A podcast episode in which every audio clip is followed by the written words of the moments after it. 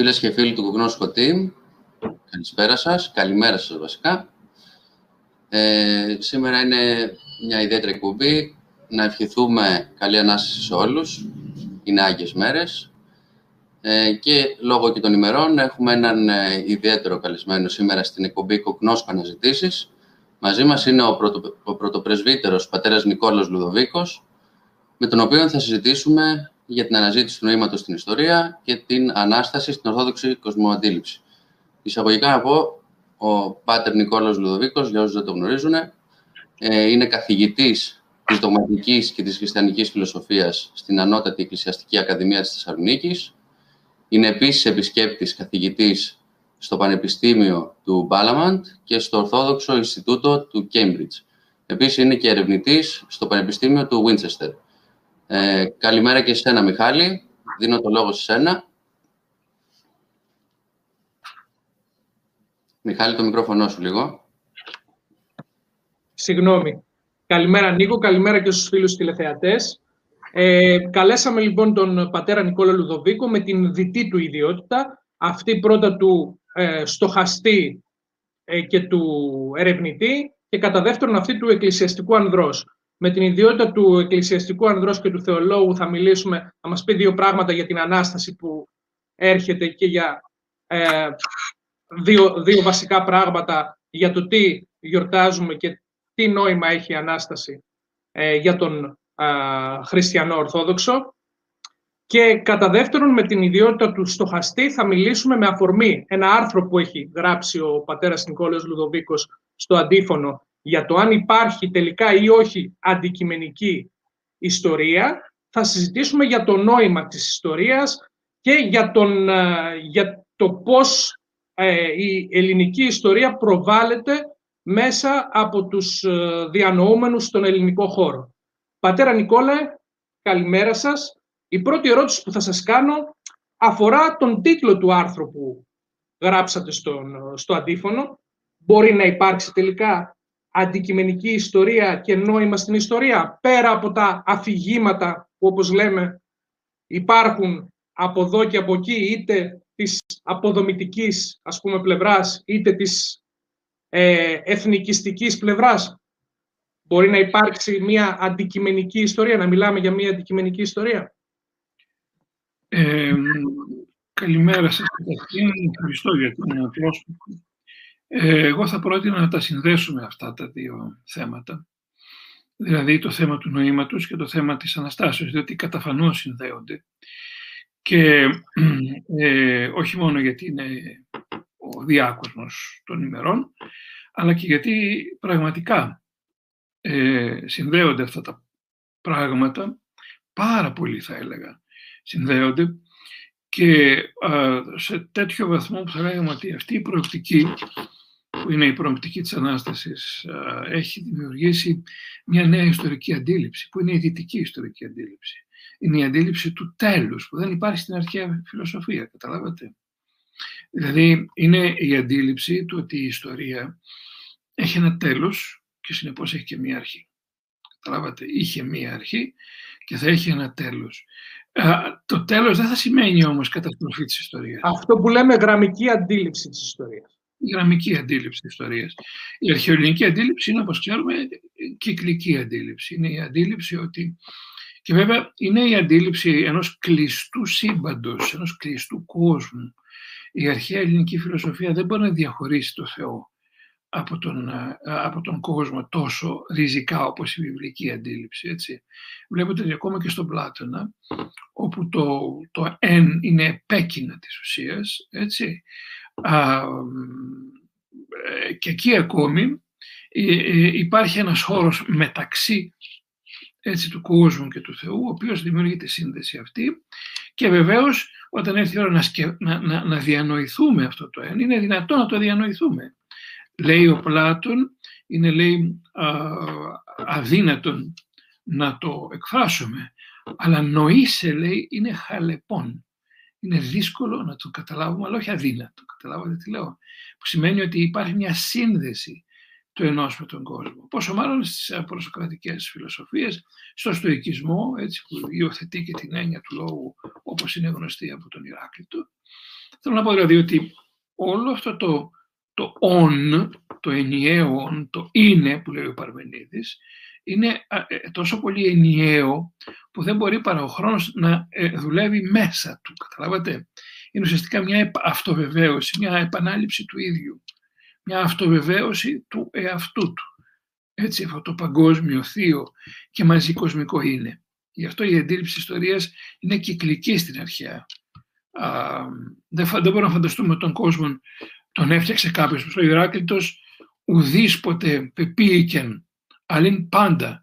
Έτσι, πήρ απτόμενων μέτρα και σβενήμενων μέτρα. Είναι πάντοτε και είναι και θα είναι και θα υπάρχει ο κόσμος και είναι σαν φωτιά, φωτιά που πάντα απονάβει με μέτρο λοιπόν, και σβήνει μέτρο. Λοιπόν, και μέσα σε αυτό το μεγάλο... Ουσιαστικά δεν υπάρχει η διαίρεση κτιστού ακτίστου, να το πούμε έτσι, ή κάνω λάθος. Η διαίρεση κτιστού ακτίστου με τον ριζικό τρόπο της, ε, της βιβλικής ε, θεολογίας, του βιβλικού στοχασμού. Δεν υπάρχει. Και αυτό το πράγμα σημαίνει ότι τα πάντα συμβαίνουν μέσα σε αυτό το μεγάλο εαυτό που είναι ο κόσμος. Έτσι. Και επομένως δεν μπορεί παρά να, να ανακυκλώνεται το ίδιο. Δεν υπάρχει τίποτα καινούριο να εμφανιστεί. Καταλάβατε. Οτιδήποτε έχει υπάρξει, οτιδήποτε θα υπάρξει, έχει ήδη υπάρξει. Και βεβαίως με τον τρόπο αυτό, αυτό, αυτό το πράγμα, ε, δεν θέτει, παλαιότερα υπήρχε μια συζήτηση μεταξύ των στοχαστών για το αν μπορούμε να μιλάμε υπό τις συνθήκες αυτές για νόημα της ιστορίας. Στην πραγματικότητα, ως ένα σημείο δεν μπορούμε να μιλάμε για νόημα, καταλάβατε. Με την έννοια του ότι ε, η επανάληψη του ίδιου μέσα στην απόλυτη της μορφή δεν σημαίνει τίποτα άλλο παρά ότι θα επαναλαμβάνεται και το ίδιο το ερώτημα περί του νοήματος, έτσι δεν είναι. Και ίδια η απάντηση την οποία δώσαμε τώρα και μετά ξανά η επόμενη, έτσι. Και με τον τρόπο αυτό, μέσα στο μεγάλο ενιαυτό αυτόν, έτσι, υπάρχει το, το, το, το βλέπετε ότι ο Νίτσε που υιοθέτησε την κυκλική αυτή αντίληψη, ουσιαστικά επειδή ο Νίτσε είναι πολύ βαθιά χριστιανός, ε, ακόμα και αν θέλει να είναι άθεος, η δομή της σκέψης του είναι βαθιά χριστιανική, προσπάθησε να το αποδείξω αυτό στο παρελθόν και μάλιστα σε ένα τελευταίο βιβλίο που υπάρχει τώρα και λέγεται «Αναλογικές ταυτότητες» και τη μετάφραση ενός αγγλικού που έχω κάνει, ε, δείχνω ξεκάθαρα ότι ο Νίτσε ουσιαστικά είναι πλατωνικός, είναι Αυγουστίνιος μάλιστα. Έτσι. Και υπ' αυτή την έννοια θέλει να τελειώσει την ιστορία είναι πλατωνικός και χριστιανός μαζί, αυτό θέλω να πω. Αλλά θέλει να τελειώσει. Η χριστιανική του αντίφαση έγκυται στο ότι αναγκάζεται να μιλήσει για έναν υπεράνθρωπο, ο οποίος, εάν θεωρηθεί ότι είναι μέρος της επανάληψης, δεν είναι πια υπεράνθρωπος, καταλάβατε τι λέω. Δεν τελειώνει την ιστορία. Δεν δίνει ένα νόημα. Το, το ερώτημα λοιπόν για το νόημα της ιστορίας είναι ένα χριστιανικό γέννημα, βιβλικό γέννημα. Έτσι. Και για τον λόγο αυτό συνδέεται με το σημείο ω, το οποίο είναι η Ανάσταση. Καταλάβατε ότι η Ανάσταση είναι ένα γεγονός συγκλονιστικό και καινούριο. Έτσι. Διότι α, ο Χριστός ανήστε για να μην ξαναπεθάνει. Αναστάσεις έχουμε διάφορες ανακυκλούμενες μέσα στον ελληνικό κόσμο. Έτσι, Μια, μιας και πήγαμε στην Ανάσταση, τι σημαίνει το γεγονός της Ανάστασης; Για τον απλό άνθρωπο που μας ακούει, για τον άνθρωπο που θα πάει με τη λαμπάδα του, με το κεράκι του στην εκκλησία ε, για να κάνει την Ανάσταση το βράδυ της ε, Κυριακής.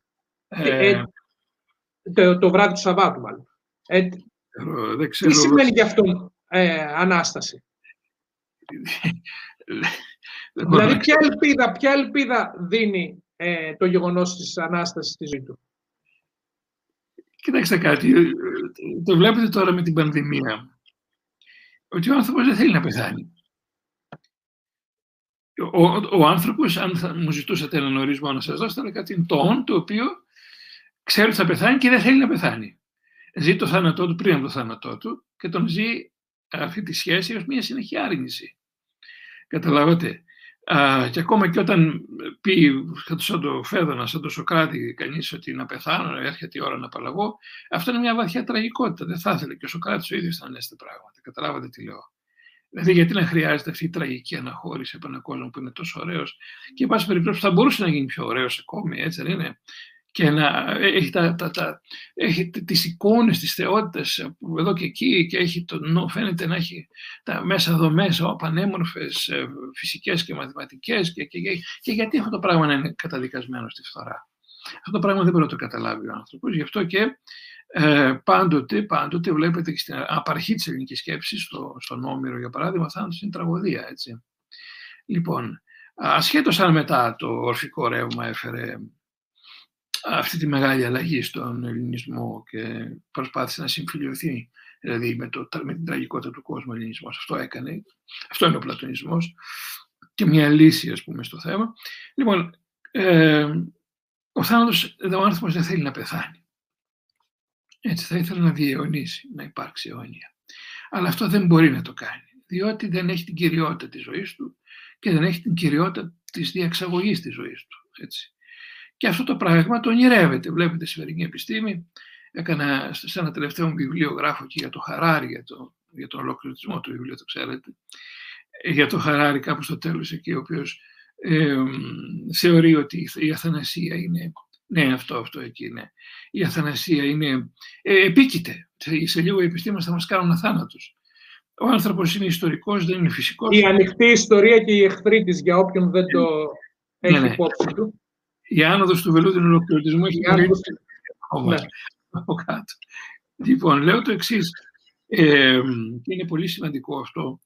Ε, για, για, για να μπορέσει να διαιωνιστεί ο θάνατος, ο άνθρωπος, θα χρειαζόταν να αλλάξει ολόκληρο το σύμπαν. Έτσι δεν είναι; Να καταργηθεί το δεύτερο θερμοδυναμικό αξίωμα, ναι ή όχι; Έτσι, να καταργηθεί η εντροπία εντελώς. Σε κάθε κλειστό σύστημα η εντροπία έτσι δεν είναι; Θα αυξήσει την αταξία και θα έχουμε σιγά σιγά την διάλυση.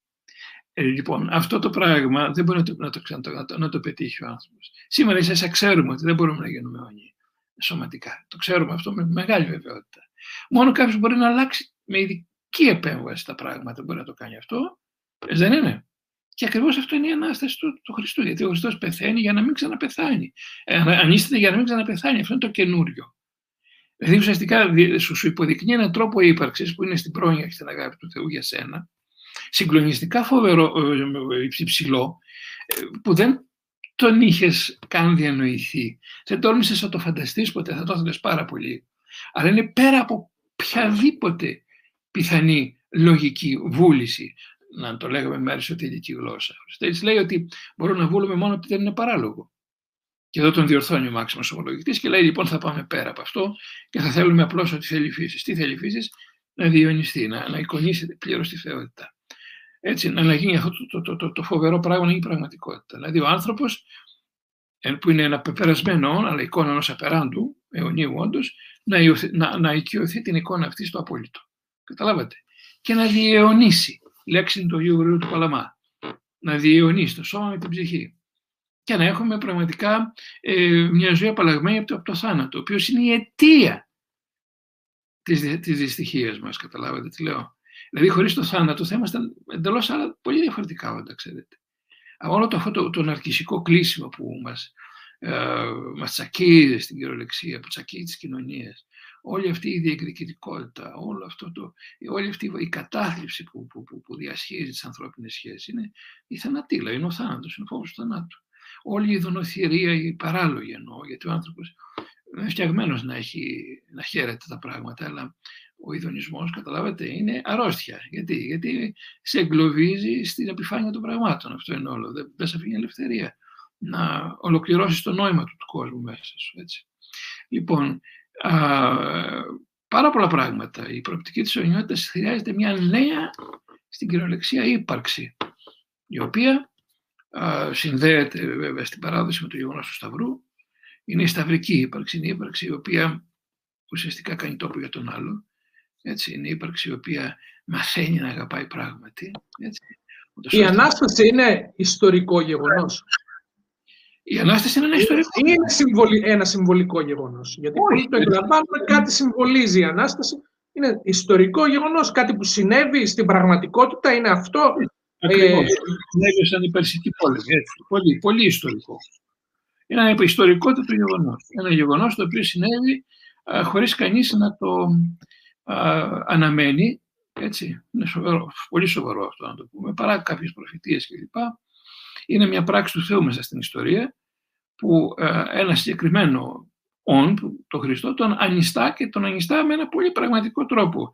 Ε, αυτό το τσακισμένο πλάσμα που έχει χάσει όλο το αίμα του με τη φραγγέλωση και το υπόλοιπο με τη σταύρωση και έχει ε, διαλυθεί από 30 διαφορετικά σοκ το νευρικό του σύστημα και δεν έχει πλέον αίμα καθόλου και η καρδιά του έχει καταστραφεί και ο εγκέφαλος δεν λειτουργεί.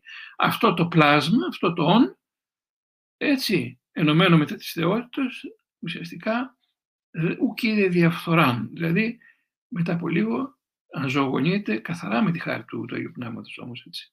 Δηλαδή ο Χριστός δεν είναι ένα ανθρώπινο μετά την Ανάσταση το οποίο α, κατά κάποιο τρόπο λόγω των βιολογικών λειτουργιών επανέρχεται, καταλάβετε τι λέω. Αλλά είναι ένα όν το οποίο στην κυριολεξία ε, ζει και υπάρχει ένα Αγίο Πνεύμα, τι με το Αγίο Πνεύμα. Το Άγιο Πνεύμα επανεκκινεί, όπως κάνουμε επανεκκίνηση στον υπολογιστή, επανεκκινεί ένα νεκρό υπολογιστή, ένα τελείω νεκρό υπολογιστή. Έτσι. Και αυτό το πράγμα το κάνει για να μην ξαναπεθάνει. Αυτό είναι το πολύ σοβαρό που σας λέω. Αλλιώς θα ήταν μια νεκροφάνεια. Καταλάβατε. Εδώ έχουμε να κάνουμε ένα νέο τρόπο υπάρξεω, που είναι ο τρόπος υπάρξεω του Θεού του ίδιου, μεταδιδόμενο στον κτιστό κόσμο. Και ενώ είναι ένα υλικό όν, αυθαρτίζεται και υπάρχει αιώνια. Και βέβαια εξαφανίζεται, όπως μου αρέσει να λέω πάντα εδώ, για να μην δημιουργήσει και την τερατοδία μιας απόλυτης παγκόσμιας δικτατορίας και να αφήσει τη δυνατότητα να το αμφισβητήσουμε αυτό για να το καταλάβουμε. Γιατί αν δεν αμφισβητήσει κάτι, δεν το καταλάβεις. Θα σου επιβληθεί. Δεν είναι.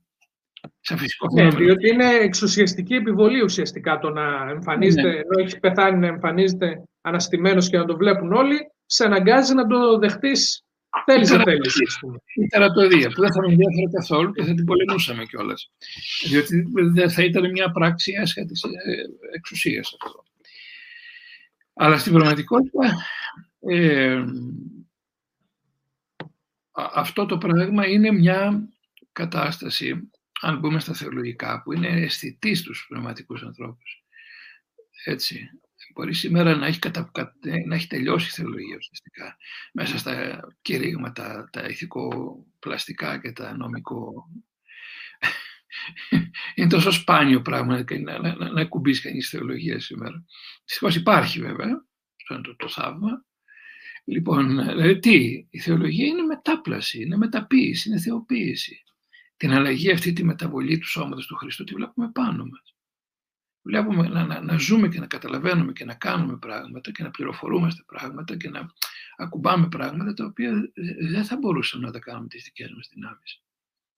Δείτε μια από αυτές τις Είναι δηλαδή ουσιαστικά πέρα από τα μετά τον θάνατο είναι μεταμόρφωση μέσα στην ίδια τη ζωή, έτσι. Είναι η μεταμόρφωση του τρόπου της υπάρξεως της ίδιας της κτιστής φύσεως, όπως η φύση να ενεργεί, όπως λέει ο Μάξιμος ομολογητής, και να ενεργείται πέρα από το όριό της, πέρα από το θεσμό, πέρα από τον εαυτή θεσμών.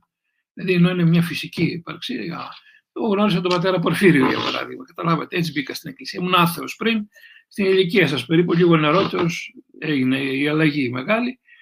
Ο οποίος πατήρ Πορφύριος, μόλις με είδε, άρχισε να μου αφηγείται έτσι περιστατικά της ζωής μου που δεν ήξερα καν εγώ ο ίδιος και μερικά άλλα που ήξερα και απήγγειλε ποίηματά μου, ας πούμε, τα οποία ήταν αδημοσίευτα, για να μου δείξει ότι ο Θεός ένα Αγίο Πνεύμα τα ξέρει αυτά όλα. Και όταν του ζήτησα να μου πει, να μου βεβαιώσει για την ύπαρξη του, της μιας γνώσης του Θεού για το μέλλον, μου αφηγήθηκε περιστατικά τα οποία θα ερχόντουσαν. Έτσι, και τα οποία ήταν ωριακά για τη ζωή μου και μου συνέστησε πώς να σταθώ, δηλαδή, για να μην τα... Αυτό το πράγμα που έκανε σε μένα το έκανε σε δεκάδες άλλους. Αυτά είναι πασίγνωστα, δεν τα λέω σαν εξαίρεση. Καταλάβατε τι λέω. Εσείς δεν το που σας προλάβατε αυτούς του Παϊσίους και Πορφύριου. Αλλά αυτό το πράγμα είναι η ενσάρκωση και η Ανάσταση. Ε, ε, γι' αυτό σας λέω ότι ο χριστιανισμός δεν, δεν κηρύσσεται σήμερα ουσιαστικά έτσι όπως είναι. Έχει και συνέπειες μεγάλες στην ιστορία και στην κοσμοαντίληψη, πάρα πολύ σημαντικές, ε, οι οποίες μάλιστα είναι πάρα πολύ σημαντικές για τη διαμόρφωση. Να το δούμε λίγο αυτό στην ιστορία της θεολογίας. Γιατί και γράφετε και ορισμένα πράγματα στα βιβλία σας για αυτά σίγουρα. Ε, γιατί, για ποιο λόγο δεν διδάσκεται σήμερα όπως πρέπει ο χριστιανισμός, σύμφωνα με την ε, ορθόδοξη τουλάχιστον κόσμο αντίληψη; Κοιτάξτε κάτι, ο από ένα σημείο και πέρα, που ξέρετε, πέρασε αυτό που λέει, δεν το λέω εγώ, το λέει ο Φλωρόφσκι, έτσι δεν είναι. Βαβυλώνια εχμαλωσία το λέει, δεν είναι. Ακόμα και σήμερα τα κριτήρια της θεολογίας, αν ρωτήσετε την κυρία Υπουργό Παιδείας, για παράδειγμα, σήμερα, να πω ένα όνομα τυχαίο, τι γνώμη για την Ορθοδοξία, θα σας πει τίποτα από ό,τι λέμε θα σας πει είναι μια παροχημένη ηθικολογία πιθανώς, δεν είναι. Λέω πιθανό τώρα, από ό,τι λίγο μπορώ να καταλάβω και δεν χρειάζεται και σε τίποτα σήμερα. Και μάλιστα ότι ο εξυγχρονισμός χρειάζεται να τα βάλουμε στην άκρη όλα αυτά, γιατί ε, εμποδίζουν την πλήρη εξάπλωση της ελευθερίας του ναι, δεν θα το πει ευθέως, αλλά μπορεί από μέσα της να Βλέπετε ότι ε, ουσιαστικά δεξιά-αριστερά σήμερα δεν διαφέρουν στην ιδεολογία, γιατί έχει χαθεί το ερώτημα της σοφίας. Καταλάβατε, δηλαδή υπάρχει κάποια πηγαία σοφία πίσω από τα πράγματα. Αν είχαμε τον Ηράκλειο εδώ θα μας έλεγε βέβαια, ο λόγος μιλάει από ένα ε, ε, ε, μεταφυσικό επέκεινα. Μπορεί να μην είναι τελείως μακρινό και ξεχωριστό από τον κόσμο, αλλά είναι μέσα από τα βάθη του είναι. Μ' αρέσει να χρησιμοποιώ το παράδειγμα των Τζεντάι, έτσι, γιατί στη γενιά μου τους αγαπήσαμε το Star Wars. Ε, και τα έχω ξαναδεί ξανά πολλές φορές, γιατί ε, είναι, είναι συγκλονιστικό το πώς συνδέεται η απόλυτη τεχνολογία, δηλαδή η απόλυτη κατάφαση στις δυνατότητες του φυσικού πλάσματος με την αναζήτηση μιας σοφίας την οποία δεν μπορεί ποτέ να φτάσει. Καταλάβατε, μιλάει μόνη της αυτή, σε όποιους διαλέγει, με όποιους διαλέγει, με καταλαβαίνετε. Είναι, είναι σοβαρό αυτό. Παρά τη φοβερή τεχνολογία που τους επιτρέπει να κάνουν οτιδήποτε σχεδόν θέλουν, ή τουλάχιστον στη μυθική αυτή προβολή που είναι αυτή η επιστημονική φαντασία.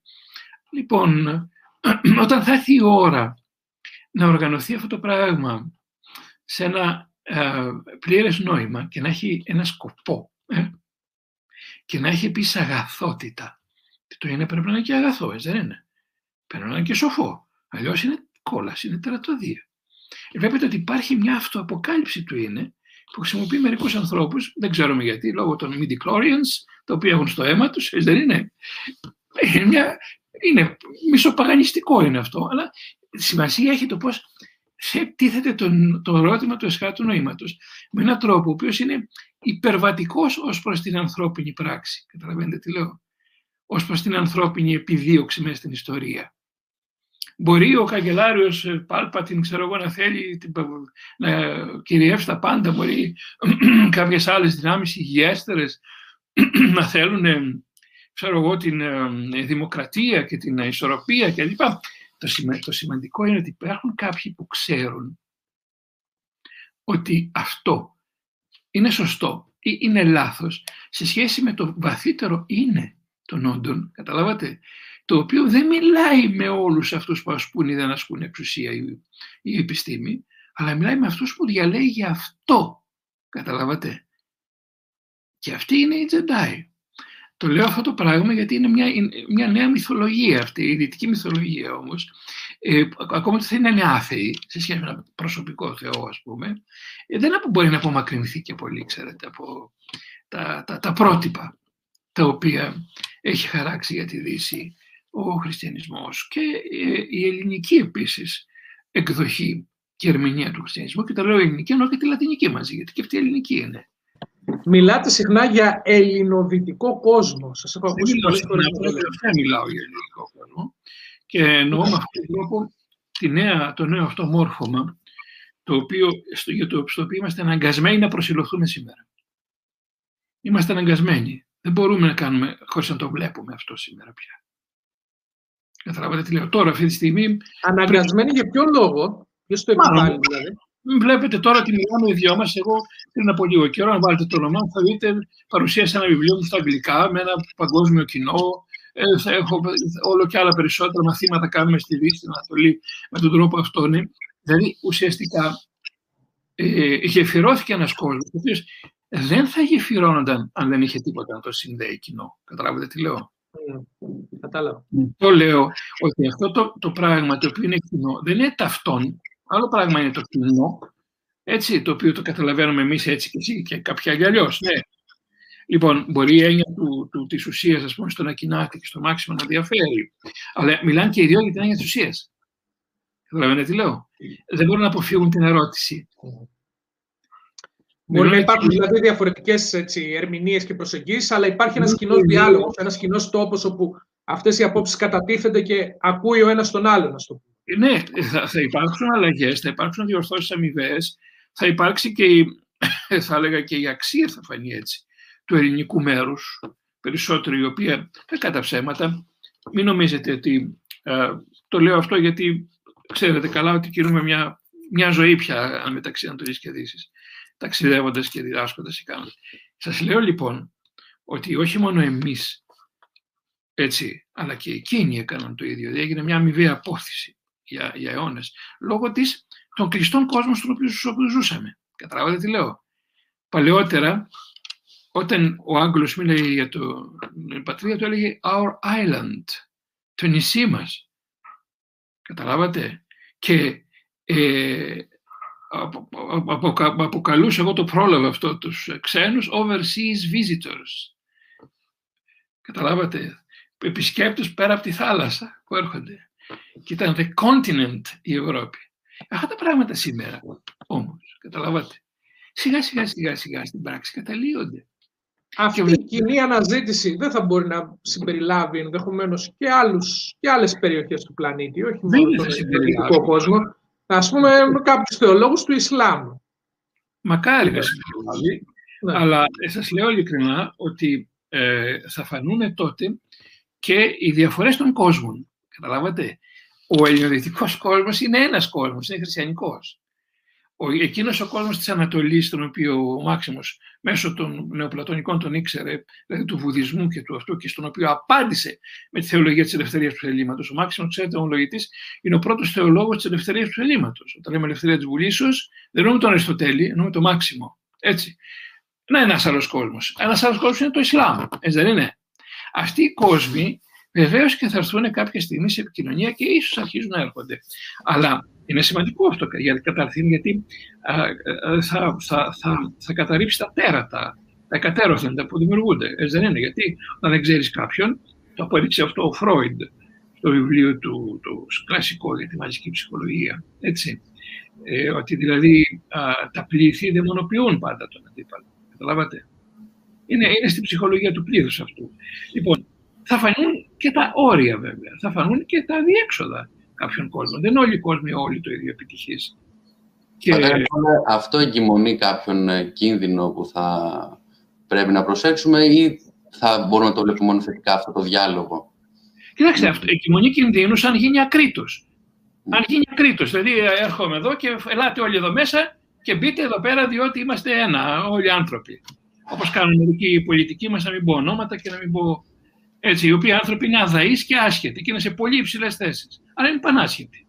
Και δεν καταλαβαίνουν τίποτα από ό,τι λέμε. Ότι, ότι, τι δεν καταλαβαίνουν δηλαδή. Ότι οι διάλογοι των πολιτισμών θέλουν στοχαστέ και θέλουν ησυχία και ηρεμία για να γίνουν. Καταλάβατε. Θέλουν διαδικασίες παιδείας. Θέλουν διαδικασίες ελέγχου. Με την καλή έννοια του ελέγχου. Καταλάβατε τι λέω. Μπαίνουμε σε πολλά θέματα, ε, αλλά είναι ένα. Μιας και φτάσαμε εκεί. Ναι. ναι. Συνεχίστε, συνεχίστε, τελειώστε τη φράση. Όχι, είναι πράγματα τα οποία θα ζούμε και νομίζω ευτυχώς ε, τώρα. Από το άρθρο σας στο αντίφωνο διαπιστώνω μια διαφωνία σας έτσι με την κυρίαρχη τάση της διανόησης, με τον τρόπο που προσεγγίζει την ελληνική ιστορία. Μπορείτε να μας πείτε έτσι μια, ε, δύο λόγια γι' αυτό. Εντάξει, χρειαζόμαστε μια νοήμονα ε, ιστορική προσέγγιση. Εγώ δεν είμαι ιστορικός. Το, είπα, το δηλώνω και στο άρθρο και το έχω πει και παντού. Είμαι ένας συστηματικός, όπως λέμε. Έτσι. Ε, ανήκω στο συστηματικό κλάδο. Έτσι. Εντάξει. Λοιπόν, να συναντώ την ιστορία όπω και στο άρθρο ανά πάσα στιγμή. Έτσι. Διότι χρειάζεται μια ε, σεβασμό της ιστορίας για να ε, των κειμένων, εννοώ των μνημείων, των πάντων, για να μπορέσει κανείς να πει και κάτι που αφορά τη θεωρία πλέον. Έτσι. Λοιπόν, σε αυτή την προοπτική ε, τίθεται και σε εμάς το ερώτημα του τι είναι η ιστορία. Ναι. Η ιστορία είναι σε φέσω την ερμηνεία. Όσοι λένε ότι η ιστορία είναι τα αντικειμενικά γεγονότα, κατά κάποιο τρόπο αποκεκαλυμμένα στο μυαλό ενός ανθρώπου και ο οποίος τυχαίνει να είμαι εγώ και όχι κάποιος άλλος, είναι αφελής. Και χρησιμοποιεί την ιστορία για κακούς σκοπούς πάντοτε. Όσοι λένε ότι θα καθάρουν την ιστορία επίσης από τις αντιλήψεις τις οποίες, ε, πώς το λένε, δεν ε, συμφωνούν με τις δικές τους. Έτσι δεν είναι. Στην πραγματικότητα αυτό κάνουν. Και αυτοί προσφέρουν πολύ κακή υπηρεσία. Σήμερα ζούμε ένα είδος ε, παροχημένου διαφωτισμού στην Ελλάδα, που οφείλεται στην α, μανιοκαταθλιπτική φύση του ελληνικού εξυγχρονισμού. Σήμερα ο εξυγχρονισμός είναι μανιοκαταθλιπτικός στην Ελλάδα. Βλέπετε τον τάδε γυραιό φιλόσοφο, δεν μην τα λέω συνέχεια, και σας λέω ότι άμα εξαφανίσει την Ορθοδοξία, δεν υπάρχει περίπτωση να γίνεται αυθεντικά δυτική. Λες και η Δύση είναι ξένη προς την Ορθοδοξία. Καταλάβετε τι λέω τώρα. Λες και, ο, και ο Ακινάτης μιλάει τόσο διαφορετική γλώσσα από τον Μάξιμο, τον ομολογητή, τον Παλαμά, όσο νομίζει αυτός που δεν έχει καταλάβει ούτε τον ένα ούτε τον άλλο στην πραγματικότητα, ή τους έχει καταλάβει με όρους μιας, ε, πώς το λένε, α, καθαρά χρηστικούς και α, ουδέποτε όπως αυτοί καταλάβαιναν τον εαυτό τους. Είναι σημαντικό. Αν διαβάσετε τον Ακινάτη προσοχή πραγματικά, θα δείτε ότι σεβόταν πάρα πολύ το Μάξιμο του ομολογητή και τον Αεροπαγίτη. Και ήθελε να συνεχίσει το στοχασμό του. Καταλάβατε. Και ο Ερηγέννη στη συνέχεια και μετά ο Νικόλαος της Κούζα, ο Κουζάνος που είναι φοβερός για τη Δύση. Η Δύση δεν είναι μόνο ο Ντούνς Σκότους.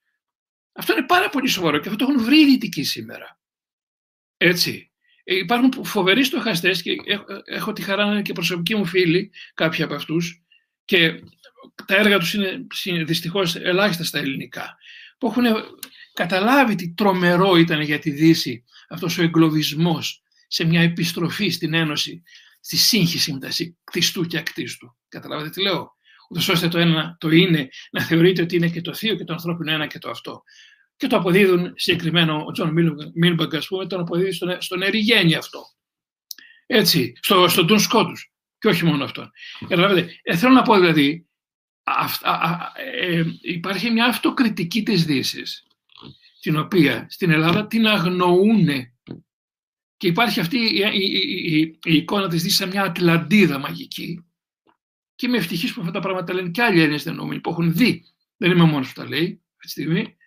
Έτσι και στο βιβλίο μου αναφέρω μερικούς που για μένα είναι μια μεγάλη ελπίδα. Γιατί τα λέω πολλά χρόνια, έτσι, τουλάχιστον από το 2006. Λοιπόν, και τότε βέβαια θεωρούμουν και γραφικός. Τι εξυγχρονισμός. Εξυγχρονισμός είναι ένα πράγμα. Δεν είναι ένα, είναι πολλά πράγματα. Στο βιβλίο μου το αυτό που δείξατε το καινούργιο μιλάω για συνθέσεις εξυγχρονισμών. Έτσι, μιλάω για πολλαπλούς εξυγχρονισμούς. Δηλαδή δεν πρέπει να εξυγχρονίσετε τα πάντα σας. Με εννοείτε τι λέω. Την μπλούζα κρατήστε. Το παντελόνι που το φοράτε μην το βγάζετε. Πώς θα σας το Μπορεί να χρειάζεται. Ένας να... εξυγχρονισμός σε διάλογο με, το, με αυτό που είσαι, με την παράδοση. Αυτό είσαι, διότι τότε δεν λέγεται εξυγχρονισμός, λέγεται ανασκολοπισμός. Έτσι. Έτσι ονομάζεται αυτό. Σήμερα, οι πολλοί από τους ηθήνοντες σήμερα, και μιλάω για κυβερνητικά στελέχη, έτσι. Δεν θέλω να πω προσωνόμετα. Έχουν ακριβώς αυτή την αντίληψη. Ασχέτως αν παίζουν με την Εκκλησία εξωτερικά, ότι δίθεν τους αγαπούν και δίθεν. Δεν καταλαβαίνουν τίποτα οι άνθρωποι. Τις ψήφου τις καταλαβαίνουν, βέβαια. Καταλάβατε; Υπάρχουν και μερικοί οι οποίοι δεν είναι τέτοιοι. Δεν λέω ότι είναι όλοι. Αλλά δυστυχώς δεν μπορούμε να συνεννοηθούμε. Γιατί για τους πολλούς, αν πιάσετε για ανάσταση και κολοκή, θα σας πούν έστησε ο έρωτας χωρών με τον Ξανθόν Απρίλιο. Αυτό είναι η ανάσταση για αυτούς. Καταλάβατε τι λέω; Ή ο παγανιστικός μύθος του Άδωνη. Μα τόσο ανόητοι ήταν αυτοί οι άνθρωποι που χτίσανε τον ελληνοδυτικό κόσμο. Και ενώ και τους Λατίνους και τους Έλληνες. Τόσο ανόητοι. Εμείς είμαστε τόσο πολύ ανόητοι. Δηλαδή, οι οποίοι, τέλος πάντων, άξι. Το επόμενο βιβλίο που δεν κάνω διαφήμιση, δεν μπορώ να τα αποφύγω, έχει τίτλο, βγαίνει τώρα, σε κανένα δύο μήνες, Αφανής αρμονία. Ο υπότιτλος είναι Μεταφυσική ιστορία της αρχαίας φιλοσοφίας. Λοιπόν, οι άνθρωποι αυτοί, όπως και εγώ, οι οποίοι γίνανε χριστιανοί, τα ξέραν αυτά όλα. Καταλάβετε τι λέω, σας λέω τώρα. Δεν είναι από, από άγνοια και από βλακεία που γίνεται κανείς χριστιανός. Είναι από βαθύτερη γνώση του τι ακριβώς ζήτησε και η αρχαία ακόμα φιλοσοφία, πιστέψτε με. Και βεβαίως η έννοια της ιστορίας. Λέω λοιπόν για να επανέλθω στο ερώτημά σας, το οποίο είναι πάρα πολύ σοβαρό, ότι εάν μιλάμε σοβαρά για ιστορία, θα πρέπει να, να γυρίσουμε πίσω ε, στις αντιλήψεις, όχι πίσω, μπροστά θα πάμε, φιλοσόφων της ιστορίας, οι οποίοι μας όρισαν το πώς μπορεί μια ιστορία κατά κάποιο τρόπο να ειδωθεί με έναν τρόπο αντικειμενικά. Όχι αντικειμενικά, με την έννοια που φοβούνται οι ιστορικοί αυτοί.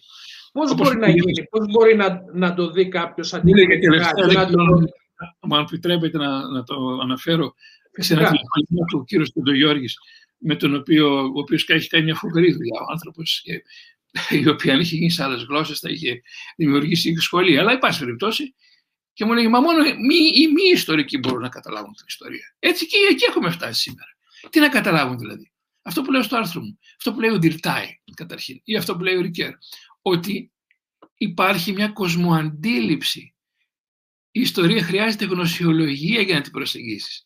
Και η γνωσιολογία παρέχεται από την κοσμοαντίληψη μιας εποχής, η οποία είναι σημαντική, διότι είναι συνειδητή ως ένα βαθμό, εντάξει, ασυνείδητος προς ένα άλλο, αυτό που λέτε εσείς, πάει με το κεράκι του απλός άνθρωπος, αυτό είναι μια κίνηση η οποία μην νομίζετε ότι είναι τόσο ασυνείδητο όσο φαίνεται.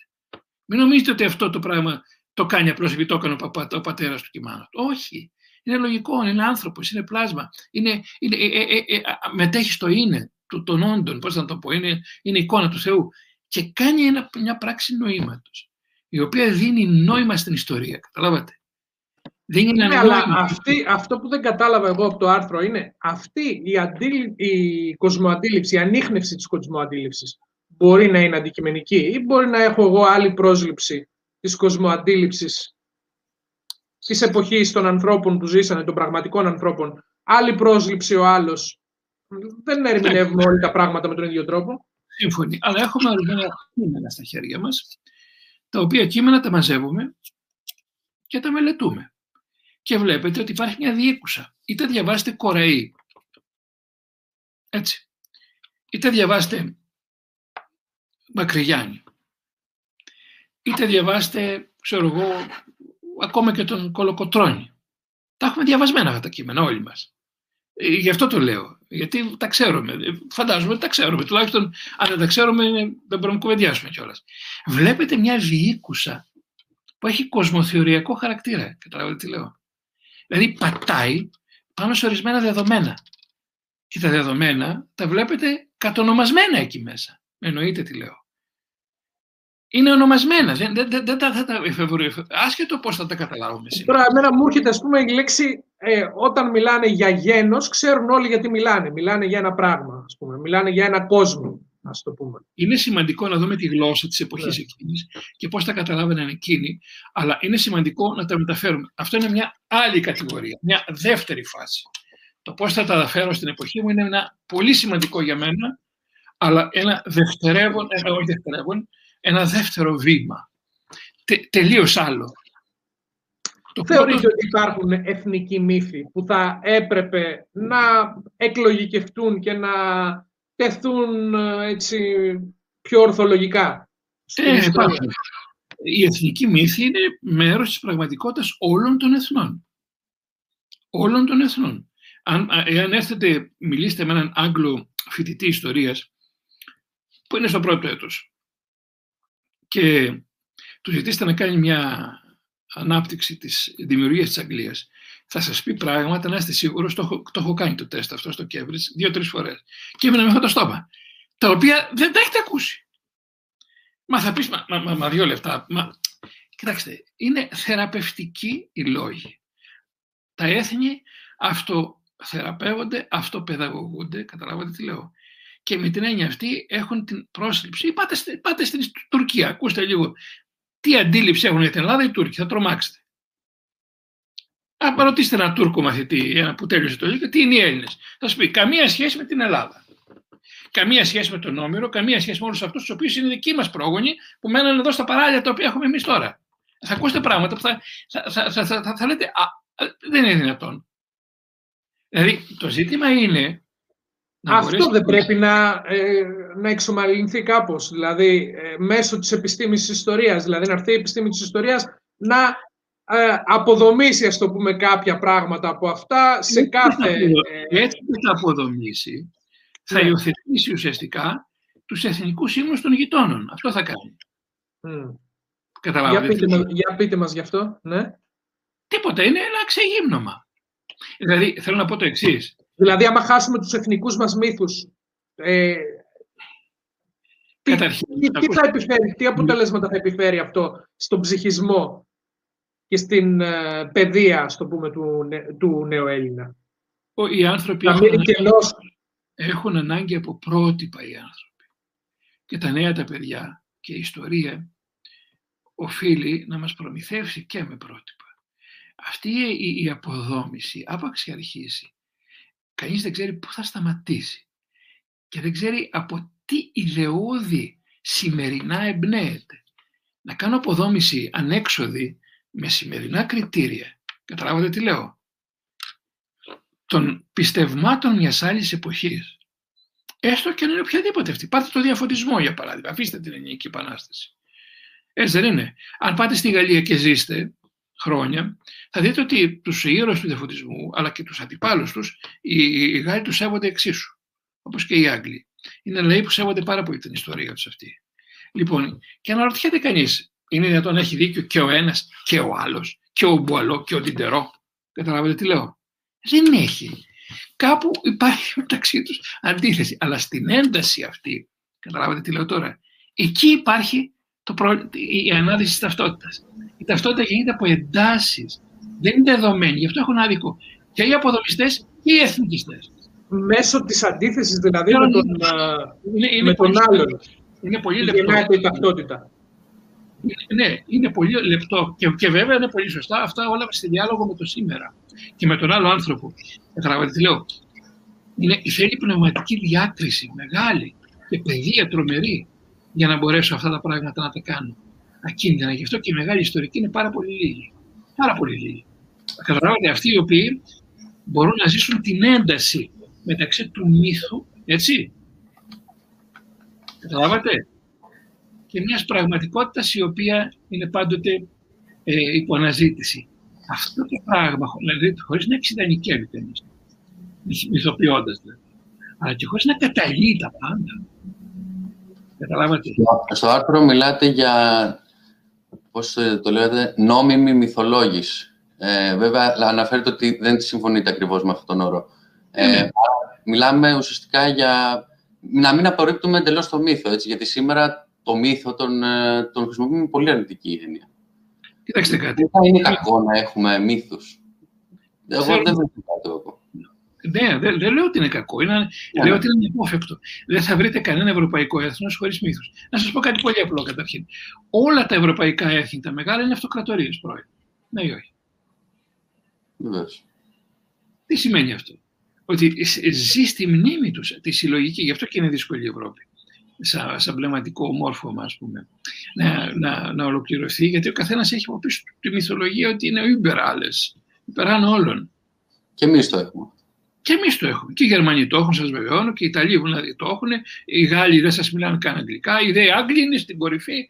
Δεν υπάρχει πιθανότητα να είστε δυνατόν, πώς το λένε. Ακούστε, τι λένε για τον. Και γελούσα και έλεγα σε ένα φίλο πριν από λίγο καιρό. Έβριζε κάποιος εκεί το Γκραϊσκάκι, δεν θυμάμαι ποιον έβρισκε. Και έλεγα, φαντάσου έναν Άγγλο να βρεις το Wellington. Ε, δεν θα το βρείτε αυτόν τον Άγγλο. Ξέρετε γιατί; Γιατί δεν πάσχει από την κατάθλιψη του εξυγχρονισμού του, του βιαίου εξυγχρονισμού που πάσχει ο Έλληνας.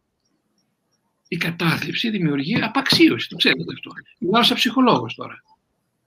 Η κατάθλιψη, αν μιλήσετε με ένα καταθλιπτικό, θα σας κάνει... Πού οφείλεται αυτή, αυτή η κατάθλιψη, αυτή η εγκατάλειψη και αυτή η, αυτή η στάση η οποία είναι έτσι υποτιμητική έναντι του εαυτού μας ουσιαστικά, έτσι; Μα, μας το ότι σε μια δεδομένη στιγμή ε, χτίστηκε α, αυτού του είδους η ιστοριογραφική αντίληψη και η κοινωνιολογική αντίληψη και είναι σχετικά σύγχρονη αυτή, σχετικά σύγχρονη για μένα που είμαι στην ηλικία που είμαι, για εσάς είναι ε, παλιά. Με την έννοια ότι χτίστηκε μετά, ουσιαστικά μετά τη μεταπολίτευση. Καταλάβατε. Η, η, η, η κοινωνία το 19ο ελληνική είναι πολύ πιο ζωντανή από ό,τι νομίζετε. Και είχε τα τσακρότητε μεταξύ φιλοδυτικισμού, ξέρω εγώ, αντιδυτικισμού, αλλά είχε πολύ διάθεση σύνθεσης. Και όλη η λογοτεχνία, δείτε και όλα τα. Και θα μπορούσα να κάνουμε μια ολόκληρη εκπομπή να σας φέρω παραδείγματα μέσα από τη λογοτεχνία. Και από Ισχύει αυτό που λέτε και το έχω διαπιστώσει. Και ναι, το έχω διαπιστώσει και εγώ. Πολύ πιο ζωντανή, δεν είχε ανάγκη. Αλλά μετά τη μεταπολίτευση χτίστηκε, ειδικά από κοινωνιολόγους, ιστορικούς κοινωνιολόγους, δεν θέλω να πω τα ονόματα, είναι πολλοί και μερικούς ιστορικούς, η αντίληψη αυτή της υπανάπτυξης η οποία μας στήχιωσε όλους. Ε, ε, ε, εγώ όταν τελείωσα το Λύκειο, έτσι, θεωρούσα ότι είναι ντροπή μου να είμαι Έλληνας. Σας το λέω ειλικρινά. Και μάθαινα γερμανικά να διαβάσω το Χάιντεγκερ στα γερμανικά και μάθαινα γαλλικά να διαβάσω το Σάρλ στα γαλλικά. Σας λέω ειλικρινά. Και δεν, δεν, δεν φαντάστηκα ποτέ ότι θα καθόμουν σε αυτόν τον τόπο για να κάνω κάτι σοβαρό. Και με κράτησε μόνο η Ορθοδοξία. Συγγνώμη το λέω έτσι. Η πλειοψηφία το, το έχει αισθανθεί. Η πλειοψηφία των Ελλήνων το έχει αισθανθεί κάποια στιγμή αυτό νομίζω. Ναι, μα οι φοιτητές μου, γιατί ζω σε αυτή την ατμόσφαιρα, τους βλέπει, γίνεται, γίνεται κάτι, έτσι, και ε, πώς θα σας το πω. Ε, θυμάμαι ήμουνα στην Αγγλία όταν έγινε μεγάλη σύγκρουση των τρένων. Δεν θυμάστε, μια, πριν από χρόνια. Λοιπόν, και γελούσα, βλέποντας πώς την μετέδωσε το BBC με την ευχάριστη μουσικούλα που ξεκινάνε τα νέα, έτσι πανέμορφη αυτή και λοιπά και καθησυχαστικά, ησυχία βασιλεύει στην Αγράτη και έγινε και μια μικρή σύγκρουση, διερευνούμε να δούμε αν πέθανε κανένας και είχε γίνει μακελιό. Αν στην Ελλάδα γινόταν αυτό, θα ουρλιάζαν δημοσιογράφοι για, για εβδομάδες και μήνες και θα φτύναν ο ένας τον άλλο και θα φτύναν το καθεστώς και θα φτύναν την κυβέρνηση, δεν ξέρω ποιον άλλο. Καταλαβαίνετε, λέω. Α, α, στη δεύτερη περίπτωση, και το βλέπω είπα, στα νέα παιδιά με τα οποία συναναστρέφω αναγκαστικά. Αν γίνει κάτι στραβό, ε, στην Ελλάδα τι περιμένεις; Αυτό δεν θα ακούσετε από τον Γάλλο, ούτε από τον Άγγλο, σας λέω, ούτε από τον Ιταλό. Θα, θα κρίνει μια συγκεκριμένη πράξη συγκεκριμένου προσώπου αλλά δεν θα το πει ποτέ αυτό. Έχει γίνει συνείδηση στον τόπο, καταλάβατε, ότι είναι κατεστραμμένος. Και ότι δεν μπορεί και, και έρχονται στοχαστές τώρα, δεν θέλω να σας αναφέρω καν, και σας λέω ε, ότι ακριβώς αυτό είναι το θέμα. Ότι πρέπει... όμως έχει, έχει να κάνει και με την ε, ιδεολογία της πολιτικής εξάρτησης, η οποία η πολιτική εξάρτηση ε, δημιουργεί μια ορισμένη αντίληψη των πραγμάτων που εκφράζεται και αποτυπώνεται στην ιστορία. Ε, εντάξει, δεν θα έλεγα όχι σε αυτό. Ε, αυτά πάνε μαζί άλλωστε. Εγώ λέω, μιλάω στο βιβλίο μου για ένα πόθο, πόθος απεικιοκρατίας. Ο τόπος αυτός ποθεί να, να, να γίνει απικία. Τέτοιο πράγμα είναι, πρέπει να είναι μοναδικό στον ελληνικό κόσμο. Δεν πάτε, πάτε στη Τσεχία, πάτε στη... Τι θα απαντούσατε σε ένα επιθετικό σχόλιο από το chat που προβάλλεται αυτή τη στιγμή που λέει να διαβάσετε Νίτσε αν δεν αντέχετε. Ποια ορθοδοξία και παραμυθάκια. Από τον Νίτσε ξεκίνησα. Το τελευταίο μου βιβλίο αναφέρεται στον Νίτσε. Απαντήστε, απαντήστε στο βιβλίο. Το ξέρω απ' έξω. Και μάλιστα έχω τόσο πολύ με βοήθησε πάρα πολύ ο Νίτσε. Ο Νίτσε έχει πει φοβερές κουβέντες. Με, με προσανατολίζουν ακόμα σήμερα σαν θεολόγο. Τι λέτε τώρα; Δεν ήξερε την Ορθοδοξία ο Νίτσε, βέβαια. Πέστε στο νεαρό αυτό να διαβάσει το δεύτερο βιβλίο. Λέγεται Αναλογικές ταυτότητες. Και βγήκε από το ανεπλό. Είναι μετάφραση ενός μικρού μέρους ενός μεγάλου βιβλίου σε έκταση, το οποίο είναι μόνο επίλογος αυτός. Μας ακούει, μας ακούει. Λοιπόν, για να κάνουμε μια σύνοψη περί της ιστορίας. Γιατί, περί... γιατί ξέρετε, γιατί, γιατί ο Νίτσε έδειξε ναι. την ουσία της δυτικής μεταφυσικής ποια είναι. Ότι είναι η θέληση για δύναμη. Και έδειξε και τι ακριβώς σημαίνει η θέληση για δύναμη. Και είναι πολύ σημαντικό να δούμε πώς εξελίχθηκε αυτό σήμερα. Και πώς συμβαίνει η θέληση για δύναμη σήμερα. Τι μορφή έχει λάβει αυτό σήμερα. Ναι. Ναι. Νο, νομίζω ότι για αυτά το βιβλίο αυτό είναι το κατάλληλο, έτσι, για να δούμε πώς το την ανθρωπολογική την ανθρωπολογική εξέλιξη του ελληνοδυτικού ναι. κόσμου. Θέλω να τελειώσω λοιπόν και να σας πω κάτι. Αν, αν, αν, θέλετε να τελειώσουμε τώρα, πέρασε η ώρα. Όχι, όχι, έχουμε χρόνο. Α, ε. Εντάξει, σε πέντε λεπτά και θα τελειώσουμε. Να, γιατί έχει τελειώσει ο πατέρας Νικόλαος και λόγω των ημερών τώρα είναι λίγο ναι. δύσκολο. Ε, θέλω να πω το εξής. Να παρατείνει, επειδή, να παρατείνει και κουβέντα.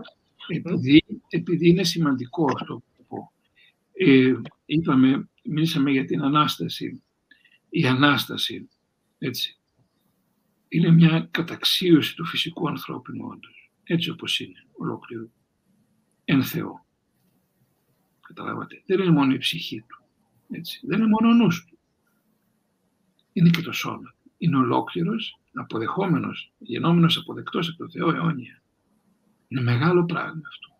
Αυτό δίνει αξία και στην ιστορική πράξη. Γιατί, διότι η ιστορική πράξη πρέπει να συναντήσει μέσα στην ιστορία ακριβώς την πράξη του Θεού. Αυτό είναι το σημαντικό. Έχει νόημα η ιστορία ξαφνικά. Δεν είναι δραπέτευση απλά. Είναι πραγμάτωση αυτής της αποδοχής την οποία ο Θεός ο ίδιος μου εφαρμόζει από τώρα και σε όλη την ενότητα. Γίνομαι δηλαδή ένας σεοειδής δράστης της ιστορίας με σεβασμό, πάρα πολύ σεβασμό στα όντα και στο θέλημα του Θεού. Και βεβαίως είμαι ελεύθερος. Αυτό σημαίνει ότι η Ανάσταση σημαίνει ότι τελικά είμαι ελεύθερος και από τον χρόνο και, και, από, και, και από τη φθορά και από το θάνατο. Ναι ή όχι. Και αυτό είναι και δίδαγμα για την ιστορία ιστορικού. Ε, ε, ε, για να γυρίσω ξανά στην Επανάσταση, την οποία γιορτάζουμε στα 200 χρόνια, η θεολογία της, της, της Ανάστασης είναι πίσω από την Επανάσταση. Και, μεταξύ άλλων, Κοιτάξτε, διάβαζα και μια κοινωνιολογική μελέτη όπου ανέφερε ότι η, η, υιοθέτηση του όρου επανάσταση δεν είναι τυχαία. Δηλαδή το ότι μεταφράστηκε ο όρος revolution ως επανάσταση έχει να κάνει με την αντίληψη ανάστασης του, του γένους την οποία είχαν υιοθετήσει οι ελληνικοί πληθυσμοί. Δεν είναι, επομένως, ανάσταση και επανάσταση κατα... συνδέονται και ετοιμολογικά, και ετοιμολογικά αλλά και ε, στην κοσμοαντίληψη των ε, ανθρώπων της εποχής, γιατί είναι προνοιακή η κατανόησή τους. Πολύ σωστά. Όταν, όταν διδάσκεται κανείς από μικρός στην Ανάσταση και πάει και στην, με το κεράκι, όπως είπατε, στην Εκκλησία και εκεί ακούει ότι ο Χριστός ανέστη τελικά. Καταλάβατε. Έχει και ένα κοσμοθεωριακό, ε, μια επίπτωση κοσμοθεωρητική αυτό στη ζωή του. Καταλάβατε τι λέω. Δείχνει δηλαδή ότι η ανθρώπινη ύπαρξη, ότι η ιστορία θα αντέξει, ότι έχει ένα νόημα, το οποίο είναι νόημα ελευθερίας, έτσι, και είναι νόημα αυτοπροσδιορισμού και είναι νόημα ελευθερίας από το θάνατο καταρχήν, από τις φορές αυτές, από τον παραλογισμό του κακού που είναι τριγύρω μας. Γι' αυτό και βλέπετε ότι ε, ε, αυτού του είδους η, ελευθερία στα κείμενα των ανθρώπων αυτών συνδέεται πάρα πολύ με τέτοια βιώματα. Καταλάβατε; Και, και, και, και βλέπετε ότι προβάλλεται συνεχώς η πίστη τους αυτή σαν ένας τρόπος να διεκδικήσουν ακριβώς το γεγονός ότι ε, το, το, το, το, το είναι μου, το φυσικό μου είναι, έχει τέτοια αξιοπρέπεια. Αφού κάποια στιγμή καταλάβετε θα αναστηθεί ολόκληρο, στα χέρια του Θεού θα είναι, έχει τέτοια αξιοπρέπεια που αξίζει αυτή τη στιγμή να αυτοδιατίθεται και να είναι και πολλά άλλα τέτοια. Δεν μπορούμε βέβαια να τα πούμε όλα σε μια εκπομπή, οπότε κάνω εκπομπή και βλέπω κάποια σχόλια. Εσείς δεν τα βλέπω τα σχόλια, τα αποφεύγω να τα βλέπω, διότι δεν έχει και ένα νόημα των υστέρων να τα βλέπω. Εμείς θα ήθελα τώρα να βλέπω μερικά, αλλά τώρα δεν, δεν μπορούμε να τα δούμε, δεν βλέπω κάτι εγώ. Αλλά ε, δεν μπορούμε Έχουμε να... αρκετά σχόλια, η αλήθεια είναι. Απλά δεν, ε, δεν μπορούμε να τα αναφέρουμε όλα γιατί είναι μια συζήτηση το καθένα από μόνο του. Ε, θα ήθελα μερικά να μου τα φέρετε, γιατί εγώ δεν έχω θέμα, θέμα χρόνου αυτή τη στιγμή. Ακόμα δέκα δεν ξέρω αν εσείς έχετε. Λοιπόν, αλλά... τι είπατε; Νομίζω δεν έχουμε. Εσύ, Μιχάλη, έχεις θέμα χρόνου. Δεν έχω ένα θέμα. Αν είναι μερικά σημαντικά, ε, για να τιμήσουμε αυτούς που κάνουν τόσο τα σχόλια. Γιατί δεν μπορούμε να τα πούμε όλα μέσα σε λίγα. Τόσα πολλά πράγματα. Θέλετε να σας θέσω δύο-τρία ερωτήματα που έχουν... Θέστε, ευχαρίστω, αν μπορώ να απαντήσω, ναι. Βεβαίως, να τα βρούμε λίγο. Ε, για κάποια ερωτήματα δεν ξέρω αν... Ε, για να δω, λοιπόν. Ε, όχι, αυτό... Μερικά ερωτήματα δεν, δεν σχετίζονται και πολύ με την κουβέντα μας. Ε, Συμφωνεί. Υπήρξε, υπήρξε λέει, ένα ερώτημα. Δεν σχετίζει, είναι, λίγο, είναι μεγάλη κουβέντα από μόνα τους τα ερωτήματα. Ένα ερώτημα λέει: Υπήρξε μια ομαλή μετάβαση από το 12 στην Ορθοδοξία; Μια ομαλή μετάβαση. Τώρα αυτά είναι ναι, τεράστια κουβέντα. Μια συγκεκριμένη ομάδα ανθρώπων και λοιπά. Αλλά θα, θα έλεγα σε αυτούς ότι α, ο χριστιανισμός υπήρξε μια διοκόμενη θρησκεία. Πάρα πολύ σκληρά διοκόμενη. Ποτέ το 12 και τα αυτά και λοιπά, την εποχή τους εκείνη δεν, δεν, δεν εκδιώχθησαν. Και εδώ πρέπει να καταλάβει κανείς ότι πιθανώς η πραγματικότητα την οποία εξέφρασε ήταν κάτι που έλειπε από την παλαιά θρησκεία. Αυτό είναι μια άλλη ιστορία. Όντως δεν συνδέεται όμως με αυτά που λέμε άμεσα. Ναι. Ε, να κάνω μια ερώτηση που μου ήρθε, που σχετίζεται με τις ημέρες αυτές.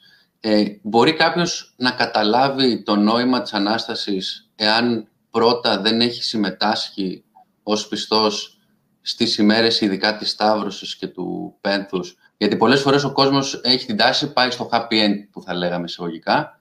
Ε, πάει εκεί πέρα που είναι που όλοι είμαστε χαρούμενοι και φιλιόμαστε και λέμε Χριστός Ανέστη. Όχι, για να, πούμε, για, να πούμε, για να συνεχίσει και το ερώτημα του Νίκου, που, το οποίο είναι πολύ εύστοχο ναι, να γιατί πούμε αν ότι... δεν συμμετέχει, γιατί θέλω να πω και το εξής ότι οι μέρες του πένθους είναι δύο νωρίτερα. Δηλαδή, περισσότερο κρατάει στην εκκλησία μας ε, οι, οι μέρες που στεναχωριόμαστε και αντιλαμβανόμαστε το θάνατο και μία μέρα η Ανάσταση. Ίσως πιο πολύ προσπαθούμε να αντιληφθούμε ότι να συμφιλειωθούμε και με το θάνατο.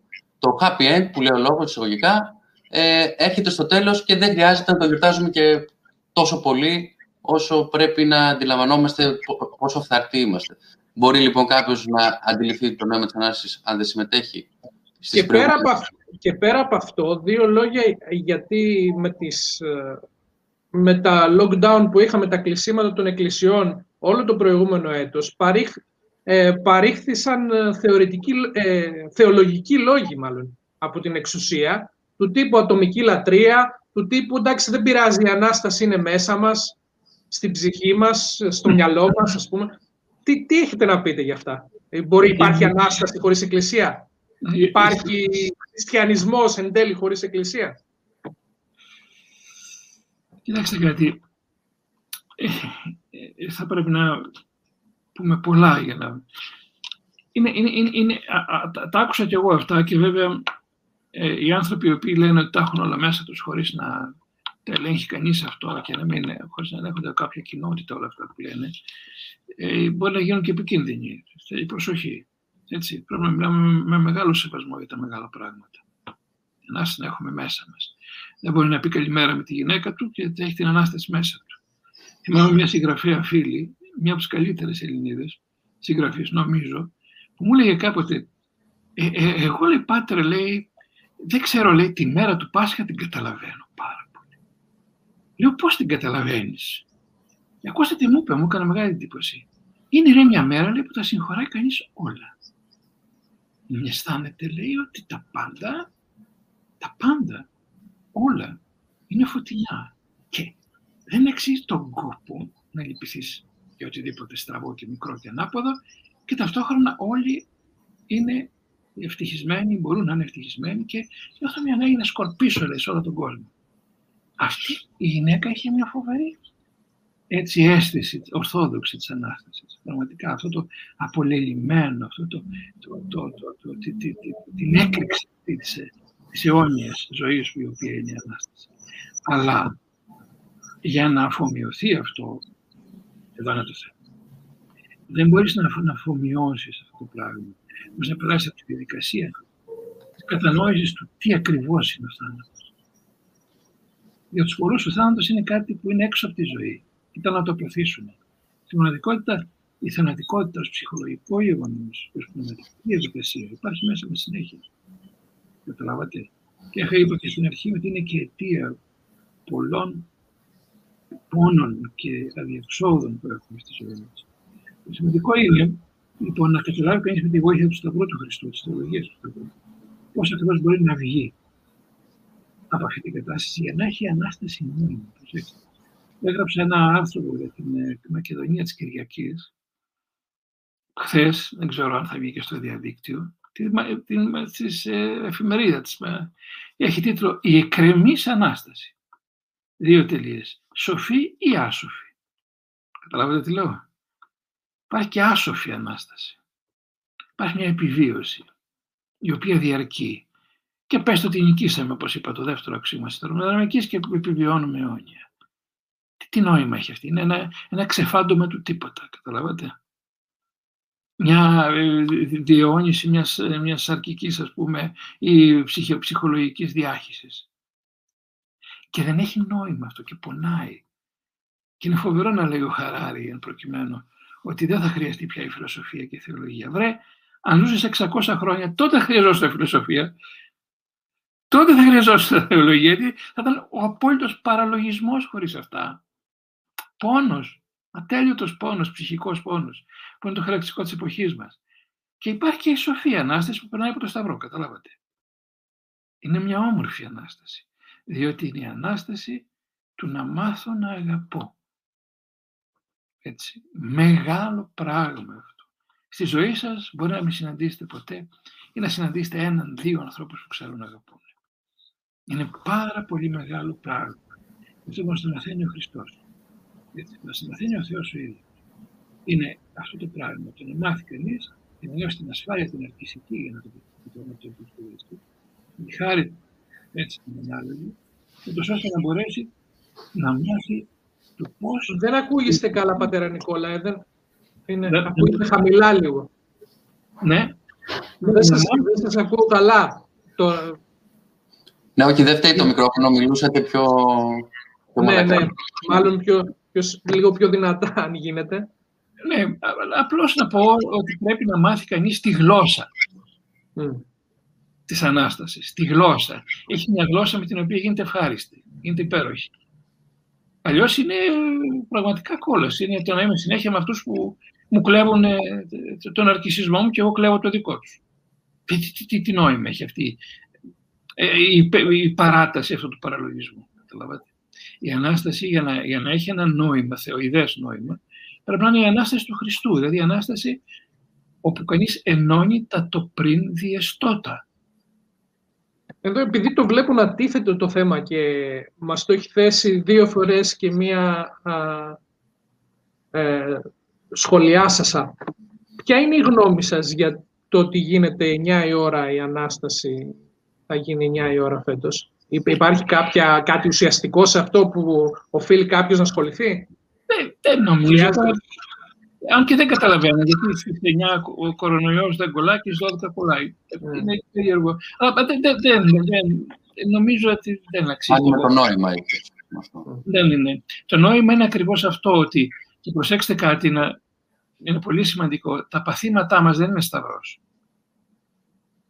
Τα παθήματά μας οφείλονται σε εμάς συνήθως. Οφείλονται στον ατέλειωτό μας αρκισμό και στην ατέλειωτη μας φιλαυτία. Σταυρός γίνεται ένα πάθημα από τη στιγμή που θα κοιτάξω να το διεξάγω σύμφωνα με τον τρόπο του Χριστού και με τον λόγο του, του Θεού. Καταλάβατε τι λέω.